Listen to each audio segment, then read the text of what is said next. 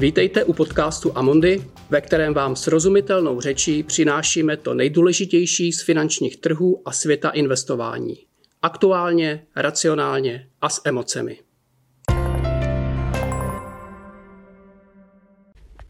Dobrý den, mé jméno je Petr Šimčák a v dnešním dílu bych se rád věnoval tématu udržitelného investování a zkratkám jako je ESG, sociálně zodpovědné investování, impact investing a další. V první části si můžete poslechnout rozhovor, který jsem eh, dělal s panem Lukášem Paldusem v jeho podcastu Investice srozumitelně, který mohu s jeho dovolením eh, nazdílet. A v druhé části odpovím na otázky, které jsem dostal po zveřejnění tohoto rozhovoru. Na začátek bych velice rád vůbec odkryl toto téma, téma společensky odpovědného investování a požádal tě o bližší vysvětlení dvou hlavních pojmů ESG a SRI. Co to vlastně znamená, jaký mezi nimi je rozdíl? No asi začneme těmi písmeny. Takže ESG je anglicky ESG a je to od E jako environmentální a pod tím si představte, jak firmy třeba pracují s odpadem, s energií, s emisemi. S je sociální, tam si představte, jak ta firma funguje eh, se svými zaměstnanci a případně s komunitou, eh, kolem které, eh, kolem které působí, s lidským kapitálem. No a G je governments a to je takové to řízení firm. Tam si možná představte transparentní účetnictví, audit, daně, čistota, daňové ráje a tohle všechno. Tak to je ESG. A potom to SRI, SRI, anglicky sociálně zodpovědné investování, Social Responsible Investing. A kdybych to měl celé zhrnout do jedné věty, tak bych řekl, ESG je o tom, jak firmy dělají, co dělají, a SRI je o tom, co dělají. A tam ještě potřebujeme jeden kastlík, a to je to, čemu se říká impact investing, a pak to budeme mít celé dohromady, protože kdybych to měl malinko rozvinout, jestli teda můžu. Jo, určitě, určitě super. Tak SRI, to je vlastně původně, to vznikalo jako negativní filtr. Jo. To znamená, vy jste se chtěli vyhnout firmám, eh, které jdou proti určitým etickým hodnotám při tvorbě zisku. Takže klasicky původně zbraně, ropa, nukleární energie, gamble, tabák, různé, různé uh, sektory. A jak je, jak je uh, vylučujete? Podstatě tady eh, často tím, co ty firmy dělají, už sektor sám o sobě, často kolik tržeb mají z té dané aktivity, tam je taky důležitá ta materiálnost nebo ta podstata. A velmi často se k tomu dnes používají ESG kritéria, právě abyste, eh, abyste ke kterým se samozřejmě dostaneme. A později a se k těm negativním filtrům přidali i pozitivní filtry. Tady se bavíme, že to je třeba 30 let zpátky, několik desítek let zpátky existovaly takové ty etické věci postavené na negativních filtrech. No a později se přidávaly pozitivní filtry, protože hledáte firmy, které vyhovují vašim hodnotám. Nejen, že se vyhýbáte, ale to, co hledáte eh, jiným třeba než jen finanční zisk. No a tady právě do hry vstupuje ten zmíněný impact eh, investing. No a impact firma je podnožina toho SRI. Eh, je to ta, která dělá zboží a služby, eh, které třeba aktivně řeší hlavní problémy světa eh, a kruh se uzavírá, protože impact investing by měla zahrnout všechny ty ESG kritéria z logiky věci. Takže pak se mi líbí, co firma dělám a to si změřím, jak to dělá. Mně tohle to právě přijde zajímavé, že dřív jsem se setkával s takovým tím názorem, právě je dobré investovat do firm, které vyrábí třeba cigarety, že vždycky všichni budou kouřit, jo? a ve výsledku se tohle ty věci obrátily. A když bychom to tady vzali, tak eh, dá se někde vlastně najít ten seznam parametrů, eh, dle kterých se určuje, zda ta firma je tedy ESG, eh, e SRI nebo, nebo má nějaký dopad, pozitivní impact? Takhle, já si myslím, že uh, najít se dá, můžete googlovat, ale nenajdete zhodu. Najdete mnoho poskytovatelů metodiky ESG, najdete mnoho, mnoho parametrů a najdete obrovský, obrovský složitý, složitý metodiky, takže najdete to jak v aktivních fondech, tak v indexech. Já přemýšlím, jak bych to, jak bych to právě a přizpůsobil. My třeba máme v Amundi 37 kritérií pro výpočet ESG score, které vlastně děláme si vlastní. a pracujeme, analyzujeme nějakých 8,5 tisíce firm, máme 16 globálních kritérií, 21 specifických, například emise a energie se používají na všechny sektory, to je globální kritérium, ale pokud třeba analyzujete autosektor, tak je tam nějaké kritérium zelená auta, což asi nepotřebujete v, v nějakých jiných tématech. V podstatě třeba, když analyzujete automobilový sektor, tak ty témata E, S a G mají zhruba třetinový podíl nebo 37% E, 37S, 26% G, když budu specifický. No a pokud třeba analyzujete bankovní sektor, tak eh, ten pilíř E má 24%, pilíř S 29% a pilíř G 47%, protože v bankovnictví nebo ve financích tak potřebujete, aby ta firma byla hlavně řízena kvalitně z hlediska účetnictví, auditu a tak dále. Nebo uh, když analyzujete farmacii, tak třeba ten pilíř E jako environmentální má jenom 17% váhu, takže je to hodně, hodně specifické. Tohle to jsou určitě, určitě detaily samozřejmě, které můžou zajímat někoho více analytického a to si myslím, že je zajímavé, ale pak je otázka, jak běžný investor se na to právě může koukat tak nějak spíše třeba obecně, že si řekne, já chci investovat prostě do firm, které třeba například neprodukují tolik uhlíkovou stopu nebo e, nevyužívají e, tržby z klasického tabákového průmyslu a z těch podobných věcí. Takže to si myslím, že pro ně může být zajímavé bez toho, aniž by byli nějaký extra analytici.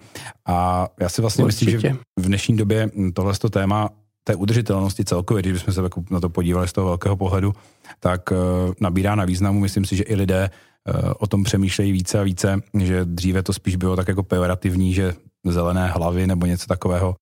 A to slovo té ekologie tam třeba už tak se nepoužívá. Jak vy to vidíte v Amundi nebo vaše zkušenosti, jak vlastně běžní investoři, ty retailoví nebo případně institucionální, vlastně hmm. tohle to hmm. poptávají, aby ty jejich investice splňovaly nějakou udržitelnost. Samozřejmě, ono je to poměrně komplexní, je to poměrně složitý, takže máme tendenci eh, všichni si věci zjednodušovat a velmi často na úkor, na úkor přesnosti. Takže tady, tady jako uh, u toho zodpovědného investování je to, je to velmi, velmi uh, zjevné. Ale já vám dám pár, pár příklad, když jste se ptal na, ty, na ta čísla a na tu poptávku, tak eh, z čísel, které právě vidíme v Amondi, tak nějakých 64% retailových investorů eh, zvýšilo své investice do eh, těch sustainable investment za posledních pět let. A drží, když zainvestují do nějakých fondů nebo ETF s tímhle tématem, tak drží tu investici o 2,1 roku déle. To znamená, jsou jako kdyby trošku loajálnější, více soustředí na ten investiční horizont, než na tu krátkodobou volatilitu, kolisavost, nebo jak to nazvat a 82% retailových investorů chce držet eh, udržitelné investice eh, déle než ty standardní. No, takže to je jedna věc, jeden úhel pohledu a pak třeba ještě nějaká čísla z toho institucionálního světa nebo obecně. V roce 2000 to byl trh s bezvýznamným objemem aktiv a pouze několik fondů odmítalo investovat do tabáku, do zbraní a, a, a tak dále. Měli své klienty, kteří vědomě odmítali slušný zisk, slušnou dividendou, jakousi výměnou za vyšší hodnoty, a etické, morální. No a dnes je to už 30 bilionů dolarů aktiv a celý systém je mnohem složitější. V roce 2021 půjde o trh, eh, kde eh, velikosti 45 bilionů dolarů a to je 50% celku veškerého asset managementu. A v roce 2030, a to je za chvíli, tak to bude 125 bilionů neboli 95% celku.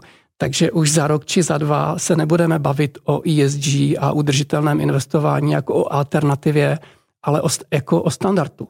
No a když k nám dneska třeba z Evropy přichází poptávka, abychom spravovali penzijní fond nebo nadaci nebo firemní portfolio nebo třeba portfolio centrální banky, tak dnes je tam v průměru 75% vždy požadavek na ESG kritérium a dnes vlastně všechny ty institucionální nabídky a musíte aplikovat ESG filtr nebo metodiku v některých zemích a pokud to neaplikujete, tak vůbec se nedostanete dál. Tím se možná dostáváme k mé otázce, která ano. je už možná teda byla zodpovězená, nicméně právě u kolegů vlastně z investiční branže slýchávám jsem tam, e, že se jedná právě pouze o módní trend, e, že vlastně eh, tyto investice, které jsou třeba společensky odpovědné, je tam aplikován vlastně ten důraznější filtr, že tam v tom portfoliu opravdu jen tak nějaká firma není, takže to ve výsledku způsobí vyšší rizikovost investice a uvažují nad tím, jestli do těch portfolie takové investice zařazovat. A vidíš to, vidíš to stejně? V podstatě asi, asi na to odpověděl z části.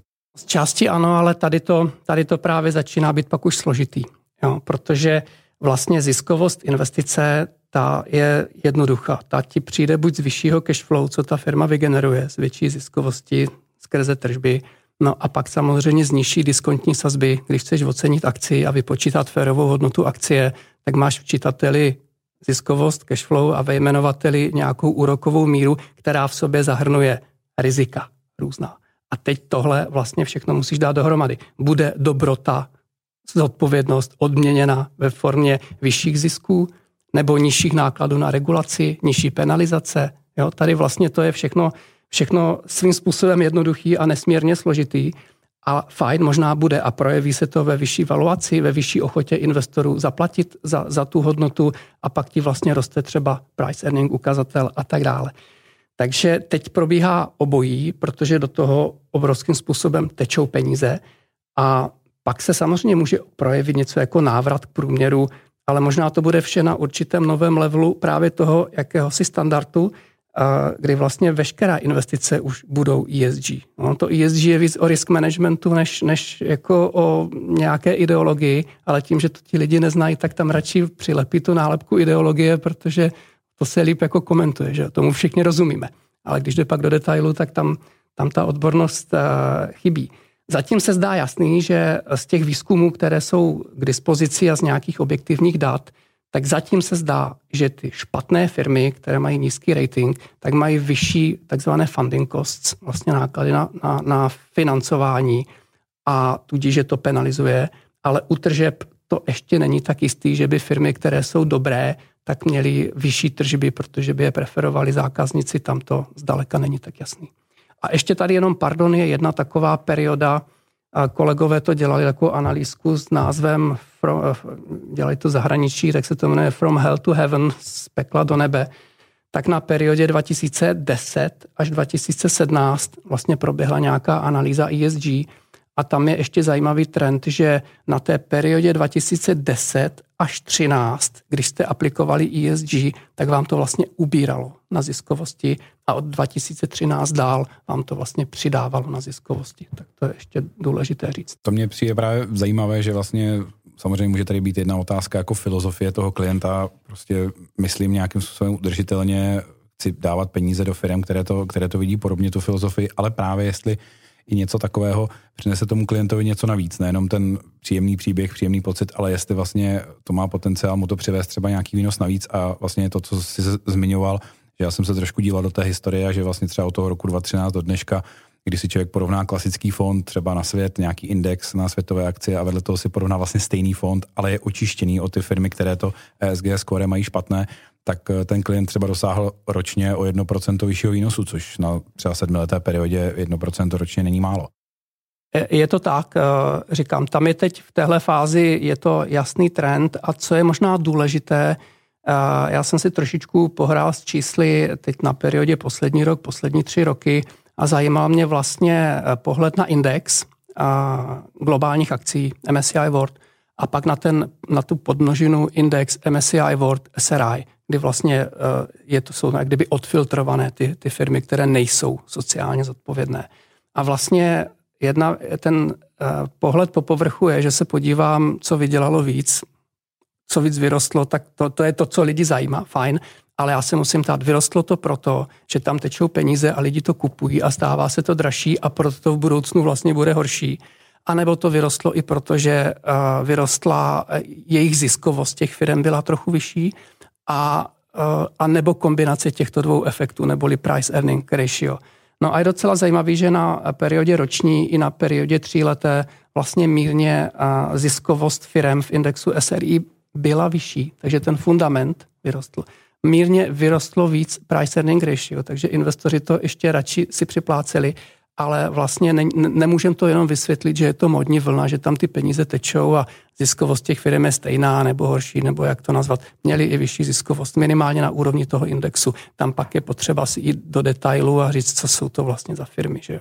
Si myslím, že, že je to celkem pozitivní zpráva nebo zajímavá věc, že to vlastně není hnané jenom tím přilevem těch peněz, ale že tam vlastně ty firmy, i když jsou zodpovědné, tak jsou schopny generovat vyšší zisk, že vlastně taková ta teorie, co se dříve říkala, že vlastně dlouhodobě eh, jenom ty hříšné firmy můžou generovat velké, velké zisky, že ta udržitelnost vlastně prodražuje eh, nebo zvyšuje náklady těm firmám, tak to ve výsledku pravda není a to si myslím, že jako je To zajímavé. rozhodně teď v těch posledních letech, jak se to celé mění, ta společnost a ten systém, tak to už je dávno, dávno zjednodušené a, ale, a překonané. Ale samozřejmě ten, to větší riziko možná pro budoucnost pak je, a kam se ten trh může dostat v prostředí nulových úrokových sazeb a to je mnohem podle mě větší riziko, než, než teď momentálně ta podmnožina, ale to je na jiné téma. To je pravda, že téma nízkých úrokových sazeb eh, je, je velké a, a vnímám i tu situaci, že vlastně na tyhle ty věci všechny jako podporují vzájemně, že vlastně když jsou levné peníze, tak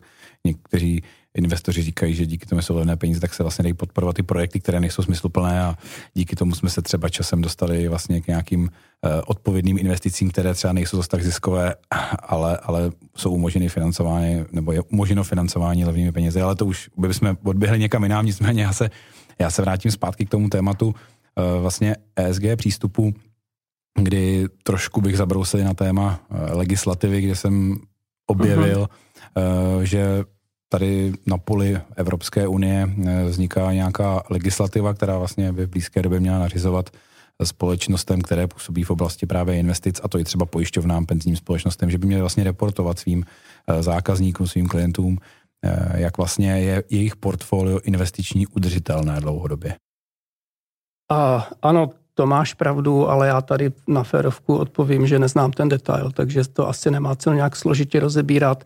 Zase tam, je, je, co je možná důležité pro investory, tak je, že jakýmsi standardem do měsíčních zpráv, to, čemu říkáme fact sheet, kdy vlastně každý měsíc se podíváte na nějaký fond, na nějaké portfolio a víte tam tu základní alokaci, že jo, mezi akcie, dluhopisy, regiony, sektory, největší pozice, tak do těchto těch uh, materiálů se víc a víc budou objevovat jako standardní informace, ESG rating a pokud děláte v tom, v tom impact investing a máte třeba fond, který se, nebo index, nebo ETF, který se zaměřuje na firmy, které se zavázaly k tomu, že budou aktivně pracovat ke snížení emisí eh, CO2, tak pak máte analýzu, která vám v té informaci řekne, když investujete jednu korunu do tohoto fondu, tak jste přispěli o 27% snížení CO2 eh, proti tomu, kdybyste investovali do klasického globálního indexu.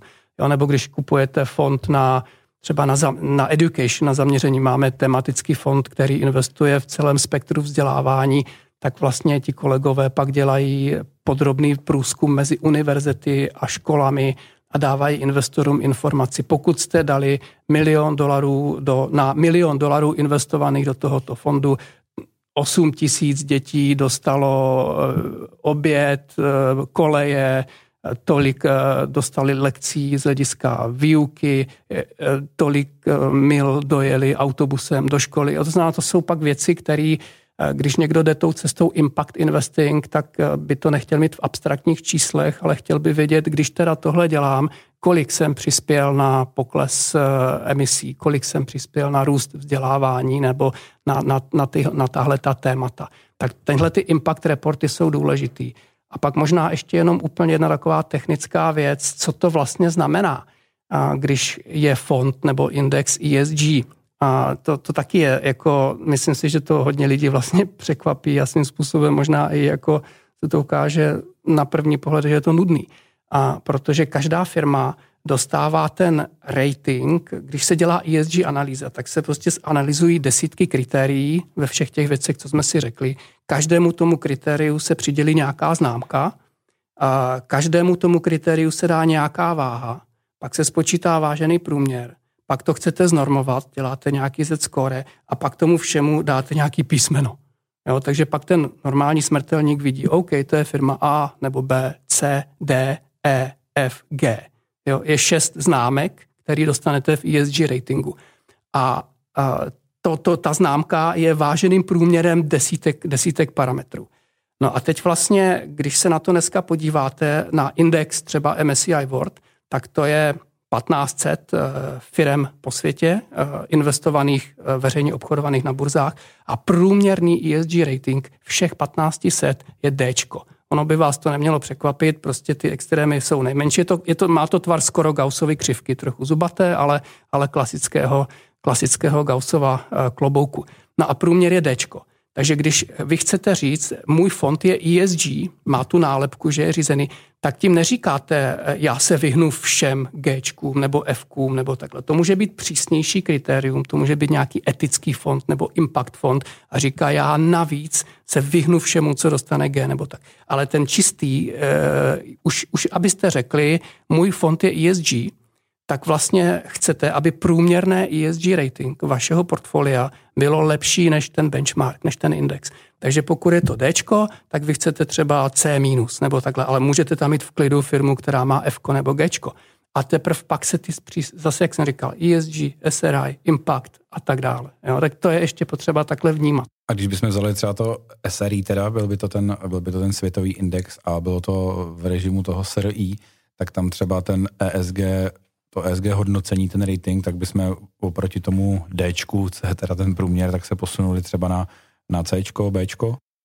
Posuneme se na C, na, na C minus. Je to tak, že uh, jsou ještě různé, uh, jsou ještě různé jako kdyby kalibrace. Jo? Já, nejlepší je to možná teď ukázat třeba na indexu, protože investoři, kteří kupují různý ETF nebo indexy, tak chtějí primárně kopírovat nějaký index s co nejmenší odchylkou a když vlastně aplikují uh, tyhle ty kritéria, tak si chtějí změřit, o kolik se odchýlí od toho základního indexu. Jo. Tak já tady mám třeba index eh, MSCI World, má, má 1600 akcí, když se do toho uplatní první vlna nějakých ESG kritérií, tak jich dostanete 790 a když dáte úplně extrémní takový velmi přísná kritéria, tak se dostanete na nějakých 400 třeba akcí. A tam máte třeba tracking error nebo tu odchylku od indexu o nějakých dvě, kolem třeba 2%, což je už trošku ekvivalent aktivně řízeného fondu, ale to je jenom nějaký čísla, že se třeba z 1600 dostanete na 800 a z 800 na 400, když třeba si řeknete dvojstupňově, chci být víc a víc a víc ESG, tak těch čísel je samozřejmě tuna, ale když bychom, eh, když bychom chtěli nějaké praxe jako reality třeba českých, českých investorů, tak jsem asi pochopil z tvé, z tvé řeči, z tvých informací, že tyhle ty možnosti rozhodně už tady jsou k dispozici v, Čech, v České republice, kde vlastně investoři si mohou vybrat, eh, jak moc chtějí být eh, přísní na své, na své investice, jak vlastně chtějí moc mít ESG, e své portfolio, nebo případně až, až do toho režimu impact, že vlastně jejich peníze, které oni investují, tak mají vlastně i nějaký reálný dopad nějakým způsobem můžou ty věci změnit. A to je třeba věc, třeba za mě, za sebe, jako které vnímám jako pozitivní, že právě člověk tím, že sice odkládá si tisícovku, dvě, pět tisíc měsíčně a řekne si, co já jako na tom světě změním, ale že právě když vlastně dávám peníze nějakému asset manažerovi, který se rozhodne, že vlastně bude opravdu dávat ty peníze jenom firmám, které jsou mm-hmm. velice striktní na tyhle ty přístupy, tak vlastně to může i ovlivnit třeba nějaké velké firmy, opravdu ty eh, obrovské korporáty, kterým vlastně díky tomu, když ten trend bude silnější a silnější, tak vlastně dojde k odlivu toho kapitálu a třeba je to donutí eh, je to, to přemýšlení. Je to tak, je to trošku o té společenské poptávce, ale zase bych tady řekl ďáblíky v detailu a pojďme rozlišit tři úrovně. A pokud se firma rozhodne, aplikuju ESG kritéria, tak svým způsobem aplikuje risk management do standardního výběru a nějaký impact, nějaký dopad úplně od toho moc nečekejte. A dneska ESG kritéria jsou aplikována už všude, za pár let to bude standard, takže vůbec jako ta diskuze ano, ne, nebo tak je trochu mimo. Jo? Když se podívám třeba na ty velké hráče u nás, tak firmy Amundi, NN, BNP Paribas, Generali, Erste, ti všichni už to aplikují. Na koho jsem zapomněl z těch velkých? Už, už skoro na nikoho, že jo? A takže se dívejte, podle mě, pokud chcete, aby ty peníze, které investujete, měly větší dopad, tak se dívejte víc po těch impact fondech, impact produktech, impact investech, než po samotném ESG. A takže třeba fondy, když se podívám u nás typu Global Ecology, nebo Water, nebo uh, etický fond, nebo tematický fond na climate change, na education, nebo smart cities, eh, nebo dokonce sociální, sociální eh, impact, sociální rovnost. Já se u toho trochu zdržím, protože to je vlastně jediný fond, který eh, investuje pouze v rámci toho pilíře S a je na to zaměřený. Já jsem si říkal, ty, to už je docela hodně, jako založit fond, který má název Social Impact, jako a teď vám v hlavě vyběhnou ty odbory a odboráři a všechno to, jako těžce proti kapitalismu, že vlastně co, co to jako je, tak eh, když vám přečtu top ten pozic eh, portfolia, tak jako hlavní pozice, eh, které splňují kritéria vlastně boje proti příjmové majetkové nerovnosti, a tak jsou firmy Salesforce, Adobe, Alibaba z Číny, Verizon, Taiwan Semiconductor, Microsoft, Bristol Myers, L'Oreal, Visa. Jo, to je jenom těch top ten. A to je portfolio, který jako fakt si nejsem úplně jistý, že bych nazval jako odborářský. Jo. Takže eh, a když pak jdete do, to, do toho, tak zase najdete 39 kritérií, 22 eh, na země, 17 na firmy, v pěti pilířích, jaká je aplikace minimální mzdy nebo poměr eh, mzdy CEO versus zaměstnanec, progresivní daňové nebo fiskální kontroverze v té zemi, přístup ke vzdělání, přístup ke tréninku, benefit, nějaká diverzita v představenstvech firm a tak dále. Takže to jsou věci, které, když pak jdete do detailu, tak jako opouštíte uh, politické blábolení, který vlastně je výsledkem toho, že tomu člověk nerozumí a hledáte zajímavé investiční příležitosti s velkým důležitým tématem. Ale k tomu se člověk jako je to, není to úplně překvapivý. Mně to, mně to přijde opravdu zajímavé tyhle ty věci a, a přemýšlet nad tím, uvědomovat si to, jak, jak, to, jak to může vlastně dopadat i takhle v rámci obrovských firm, kde by to asi běžného investora nenapadlo. Přesně tak. Že něco tako, takového může být a že ty velké společnosti na to mají vliv. A možná v té souvislosti mě napadá, nebo zase pro nějaké jako zjednodušení samozřejmě ne, aby to mělo vliv na, na nějaký smysl, ale uh, když teda bych chtěl investovat a aby to mělo vlastně nějaký dopad, mm-hmm. ty moje peníze, komu je dávám, tak vlastně samotné to samotné použití ESG, ESG screen, nebo když to mám prostě nějaký ESG filtr základní, tak to vlastně ve výsledku o ničem moc nevypovídá, je to jenom nějakém risk managementu, tom portfoliu, takže pokud bych se chtěl aspoň někam posunout a věděl, že ty moje peníze mm-hmm. teda trošku něco ovlivňují, tak je to aspoň třeba ta, ta značka SRI, nebo nedá se to tak říct? Dá se to tak říct, ale zase to není tak jednoduchý má to dvě roviny. A je to víc ten SRI, víc ten impact. Jo? Chcete fakt impact. A ono to v těch názvech těch produktů je, takže pro toho normálního smrtelníka, aniž by šel do všech těch detailů, tak jako, jo, když si koupí Global Ecology, nebo Water, nebo Climate Change, nebo Education, tak ví, že jde do toho impactu. Ale uh, má to ještě dvě roviny. A pokud chcete víc, uh, víc to ovlivnit, tak neřešte jenom, do čeho investujete, ale taky, co si kupujete a co spotřebováváte. Protože když se pohybujeme ve investičním světě a ve fondech a v investicích a v ETFkách, tak si uvědomte, že většinou se pohybujeme na veřejných trzích, eh, kde už ta firma kapitál získala. Takže vy, když si koupíte akcie nějaké firmy, tak vám ji většinou někdo prodá ale to už je sekundární trh, to si my mezi sebou vyměníme nějaké akcie a tu firmu to fakt už nějak jako neovlivní. Takže uh, tam samozřejmě je mnohem důležitější, jestli si řeknete, že chcete působit na, na snížení plastů nebo na klimatické změny, tak si, uh, tak si prostě uvědomte, co děláte v té spotřebě zboží a služeb a co si kupujete od jakých firm, než jestli si koupíte nějaký, nějaký fond nebo takhle. Tak to za A. A za B, tam pořád ale je ta možnost jít právě tím impactem, takže se ty firmy vlastně postupně se vlastně jim nedostává kapitálu, respektive se jim zdražuje kapitál, protože od nich třeba odcházejí investoři od fosilních paliv, od toho, takže se jim to vlastně celý zdražuje. Takže to je, jako má to svůj vliv. A do třetice je to, že ty velké firmy právě, které jsou minoritní akcionáři, Jo, Amundi je obrovská firma, ale pro, na, pro nás jako jsme obrovská firma mezi obrovskými firmami, takže tam velmi často vlastníte pět setin, šest setin té firmy, takže vy ji neovlivníte, ale vy na těch valných hromadech nějak hlasujete a když se k vám přidá BlackRock, NN, BNP Paribas a mají nějaký, tak na ty firmy to působí, takže je to dokáže trošku změnit a velmi často s těmi firmami děláte rozhovor dáváte jim nějakou konzultaci rady, kam by to měli dát, aby si firmy kupovaly jejich akcie, kupovaly jejich dluhopisy. Takže ono i to ESG má svým způsobem ten impact, ale trošku sekundárně.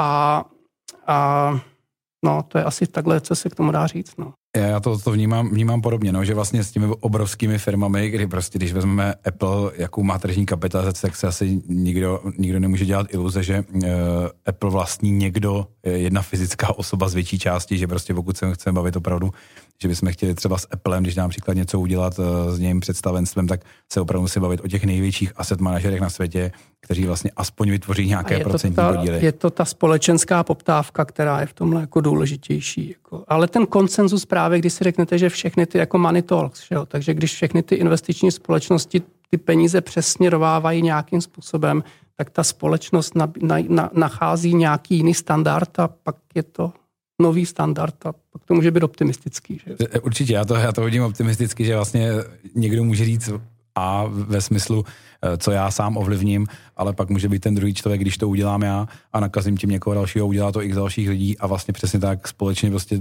ten balík peněz pak už tvoří, tvoří, tvoří velkou část a tím, že se prostě odlejí ty peníze od těch, těch společností, může to mít nějaký dopad, takže v, to, v té velikosti to může, může něco vytvořit. Je to tak, já bych možná klidně řekl i jako pojďme přeci jenom malinko si zafilozofovat, co je to investice, co nás učili ve škole, že investice, to je odložená spotřeba, že jo? spotřeba v budoucnu.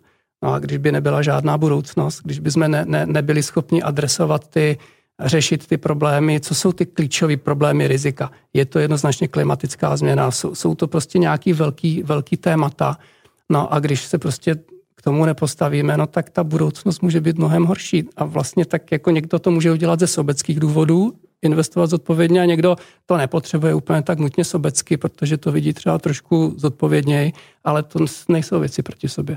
Já si myslím, že úplně ideální. Eh, na závěr jsme se takhle dostali s velice pozitivním výhledem v úvozovkách přes eh, křišťálovou kouli do budoucna, protože jsem se právě tě chtěl zeptat na to, jak, eh, jak to vidíš do budoucna s tím potenciálem a v podstatě si myslím, že jsme si na to tohle vlastně odpověděli, že opravdu při tom pohledu té křišťálové tohle je ta pozitivní budoucnost, kterou právě tím investováním můžeme, můžeme ovlivnit. Takže Petře... Vidím to taky tak. Petře, děkuji mnohokrát za tvůj čas, za to, že jsme si mohli také společně eh, pohovořit více o tom tématu společensky odpovědného přístupu a celkově náhledu možná i na, na, ten, na ten život, jak vlastně se těmi investicemi dá ovlivnit třeba budoucnost. Takže díky moc za to. A já děkuji za pozvání. Jedna z nejčastějších věcných otázek, eh, kterou dostávám, je, že třeba aplikování důraznějších filtrů eh, povede k tomu, že se nějaké firmy eh, nedostanou do portfolia a celkové portfolio bude více rizikové. Tady si myslím, že je důležité si opravdu uvědomit, co to vlastně ESG je. A já budu velmi konkrétní. Podíváme se na index S&P 500 a na index S&P 500 ESG. Takže když se kouknete na S&P 500 a přečtu eh, jména deseti největších firm v indexu, tak je tam Apple, Microsoft, Amazon, Facebook, Tesla, Alphabet, Berkshire Hathaway, JP Morgan, Johnson Johnson. A pokud přečtu jména deseti firm zastoupených v indexu S&P 500 ESG, tak je to Apple, Microsoft, Amazon, Facebook, Tesla, Alphabet, Berkshire Hathaway, JP Morgan a Visa. Vypadl z toho jen Johnson Johnson. Pokud se pak podíváte na váhy těch firm, tak se to liší v desetinách procent. Třeba firma Apple má v ESG indexu váhu 7% a v normálním indexu 6,7%, nebo Microsoft v ESG indexu 5,6%, v normálním indexu 5,3% a tak dále. Pokud se koukneme na sektorovou alokaci, tak největší váhu v indexu mají IT firmy, technologické firmy. V ESG indexu je to 29% a v normálním indexu je to 27,5%. Sektor spotřebního zboží Consumer Discretionary má v ESG indexu 13,4% a v normálním indexu 13,4%. Sektor zdravotnictví má v ESG indexu 12,8% a v normálním indexu 12,7% komunikační firmy v ESG 11,3, normálním 10,8. Finanční firmy v ESG 10,1, v normálním 10,4. průmyslové společnosti. V ESG 6,8, v normálním 8,4. Tady je první významnější rozdíl. Ale třeba firmy ze sektoru materials, surovin, tak v ESG indexu 2,8, v normálním indexu 2,6 nebo energetické společnosti v ESG indexu 2,4 a v normálním indexu 2,3. A nakonec podívejme se na nějaké fundamentální ukazatele, ty valuační, dividendový výnos normálního indexu 1,6% a ESG indexu 1,46% ke konci roku 2020, cena lomeno účetní hodnota, normální index 3,9, ESG index 4,08 a ukazatel price earning, normální index 22,5 a ESG index 25,03. Takže je tu jakási prémie 11%, když se podíváme na ocenění tím nejpoužívanějším ukazatelem, takzvané PE ratio, cena lomeno ziskovost firem, kde za ziskovost je uh, použitý, použitá ziskovost očekávána v příštích 12 měsících a počet akcí v S&P 500 ESG je 487. Já si myslím, že více není třeba k tomu, aby člověk pochopil, že ty důležité věci jsou někde úplně jinde než diskuze, jestli ESG ano nebo ne. Důležité je jak a co to vlastně znamená. A tady jsou podle mě velmi důležité dvě slova a to je metodika a transparentnost. Eh, za těmi slovy se skrývá jak problém, tak i řešení. Protože třeba když se podíváte na ESG rating různých poskytovatelů, různých firm, které ten ESG rating počítají, tak pojďme na ty největší firmy, jako je JP Morgan, Wells Fargo nebo Facebook, tak najdete mezi těmi výsledky prakticky cokoliv od nuly do 100, od nejhoršího do nejlepšího, pro stejnou firmu. Takže to je samozřejmě velká slabina, to, že není jednoznačná metodika, na kterou by se všichni zhodli. A tím se dostáváme k té transparentnosti. Třeba obrovským tématem samozřejmě jsou elektrická vozidla a bez transparentnosti eh, se možná můžeme radovat z toho, že eh, klesají a emise škodlivých plynů ve městech, ze kterých, které dýcháme a které způsobují rakovinu. To je bez sporu přínos elektrických aut, ale tu baterii musí někdo vyrobit, tu měď musí někdo vytěžit a přitom se spotřebovává voda, spotřebovává energie, emitují se skleníkové plyny. A ignorovat tyto věci, to je asi jako eh, radovat se z čisté jaderné energie a zamést přitom jaderný odpad pod koberec. Takže jsme hlavně u té transparentnosti. A ten cyklus je asi, že pokud je nějaká transparentnost, tak z toho plyne důvěra a důvěra znamená, že o problémech se nemlčí a z toho pak plyne eh, také motivace lidí problémy řešit a vynalézat a být produktivní. A z toho pak plyne růst a udržitelnost toho růstu. Takže pro tu transparentnost je určitě důležitý, že ten rámec ESG, pokud se zapracuje na metodice a a hodně věcí se vyjasní a sjednotí, tak samozřejmě ten report, kdy firmy budou reportovat, jak se staví k životnímu prostředí, k odpadům, k sociálním komunitám, k zaměstnancům, vůbec k řízení firm, tak to rozhodně pomůže. A pokud budou asset manažeři, velcí správci peněz, jako je Amundi a další firmy, důrazně tlačit a hlasovat na válných hromadách a vlastně tohle téma budou brát vážně, tak se samozřejmě můžeme posouvat někam dále. Ale je to hlavně ta transparentnost, která umožní eh, to postavit tak, aby to bylo důvěryhodné a aby to mělo nějaký smysl, aby to nebyla jenom další prázdná schránka. Jak se vyznat v samotné produktové nabídce ESG fondů a sociálně zodpovědných, tak eh, pokud vás zajímá jen ESG obecně, tak jsou to prakticky všechny fondy eh, ode dneška za rok, za dva. Prakticky jakýkoliv fond velkých hráčů bude aplikovat metodiku ESG což úplně v tom nej, eh, nejsrozumitelnějším pohledu znamená, že to bude prostě tržní portfolio, které bude diverzifikované, bude mít trošku lepší rating než, eh, než index jako takový a hlavně se bude vyhýbat těm Gčkovým, což je minoritní eh, část trhu a fakticky to půjde hodně odklon od eh, fosilních paliv.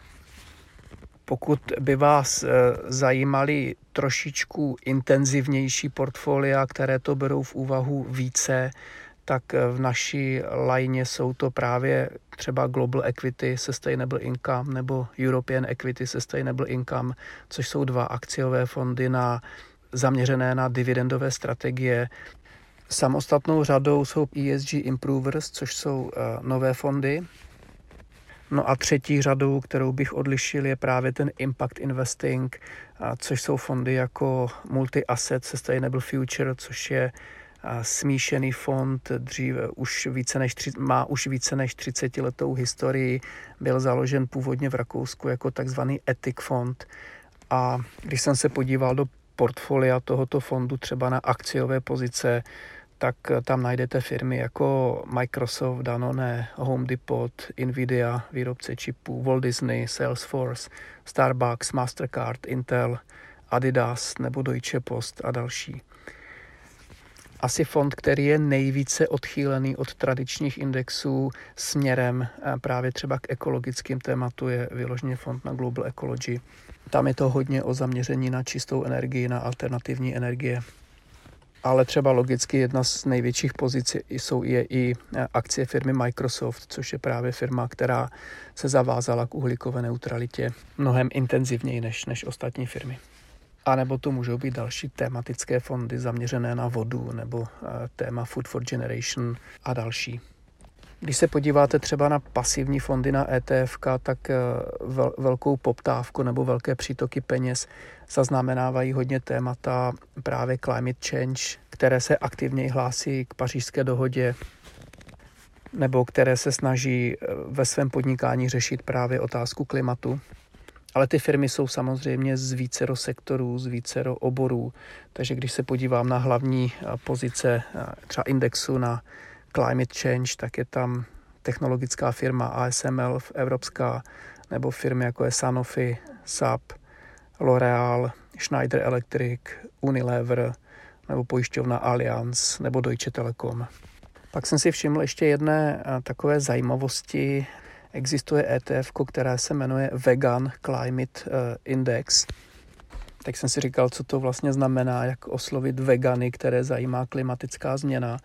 Tak jsem si vytiskl portfolio eh, tohoto ETF produktu a takto sestavené portfolio se snaží oslovit lidi, které trápí aktivity firm, které přímo přispívají k utrpení zvířat eh, a ničení životního prostředí a klimatické změny. To portfolio je z nějakých, složeno z nějakých 270 amerických firm, je to americký eh, index, americký fond. A když budu číst z vrchu největší firmy eh, v tomto portfoliu, tak je tam Tesla, Apple, Microsoft, Mastercard, Nvidia, Visa, United Health Group, Verizon Communication, Alphabet, což je Google, PayPal, Adobe, Comcast, AT&T, Intel, Salesforce, Cisco a tak dále a tak dále. Takže i když eh, by to na první pohled mohlo vypadat až, až jako ulítlé nebo šíleně, tak si myslím, že tak si myslím, že tohle portfolio musí být pro mnohé lidi velkým překvapením. Mě to teda překvapilo. Tak jsem se ještě podíval jestli třeba je to jenom víc marketing nebo co to vlastně je a, a vlastně když člověk půjde trošku do detailu, tak zas tak překvapivé to není. A tvůrci toho indexu vlastně zveřejňují tři takové a, ukazatele emise greenhouse plynů. Nejčastěji se používá překlad emise skleníkových plynů. Generování odpadů a využití e, čisté vody. Takže pokud se podívám třeba na klasický index S&P 500, tak na 1 milion dolarů tržeb eh, firmy spotřebují 5,11 tisíců kubických metrů čerstvé vody a pokud se z toho vysekne vlastně takto sestavené veganské portfolio, tak je to 0,33 tisíců kubických metrů, což je podstatný rozdíl. A pokud se podívám třeba na tvorbu odpadů, tak klasický index S&P 500, tak ty firmy vygenerují 130 tun odpadu na milion dolarů tržeb a to sestavené veganské portfolio pouze 5 tun odpadu, což je taky dramatický rozdíl. No a na emisi eh, těch greenhouse eh, plynů, tak eh, index má 165 tun emisí na milion dolar tržeb a ten index má 37 tun. I když si v rychlosti prolítnu třeba názvy firem a na první pohled jsou to zase ty největší americké firmy, tak struktura a váha může na první pohled vlastně neříká nic, a, ale ty dopady můžou být výrazné. Tak to bylo ještě pár takových doplňků k tomu rozhovoru, ve kterém jsem se snažil s Lukášem probrat fenomén ESG a zodpovědného investování a impact investing a pokusit se v tom udělat trošičku, trošičku jasno. Tak to je dnes vše. Děkujeme, že jste si náš podcast pustili. Pokud se vám líbí, prosím sdílejte jej, udělte rating či nám pošlete komentář na podcast.cze zavináč amundi.com. Uvedené informace nejsou určeny americkým osobám, nepředstavují nabídku ani poradenství. Před investicí by klienti měli provést vlastní analýzu rizik z hlediska právních, daňových a účetních konsekvencí, aniž by se výlučně spoléhali na informace v tomto podcastu. Předchozí ani očekávaná budoucí výkonnost nezaručuje skutečnou výkonnost v budoucím období. Hodnota investice a příjem z ní může stoupat i klesat a nejsou zaručeny jak návratnost investované částky, tak ani případné vyplacení dividendy. Výnos u cizoměnových investičních nástrojů může kolísat v důsledku výkyvů měnového kurzu. Zdanění závisí vždy na osobních poměrech zákazníka a může se měnit. Informace o rizicích a další informace jsou zveřejněny v českém, Amundi Czech Republic nebo anglickém jazyce Amundi Asset Management na www.amundi.cz ve statutech fondů, sděleních klíčových informací nebo prospektech fondů. Žádná ze společností ze skupiny Amundi nepřijímá žádnou přímou ani nepřímou odpovědnost, která by mohla vzniknout v důsledku použití informací uvedených v tomto materiálu.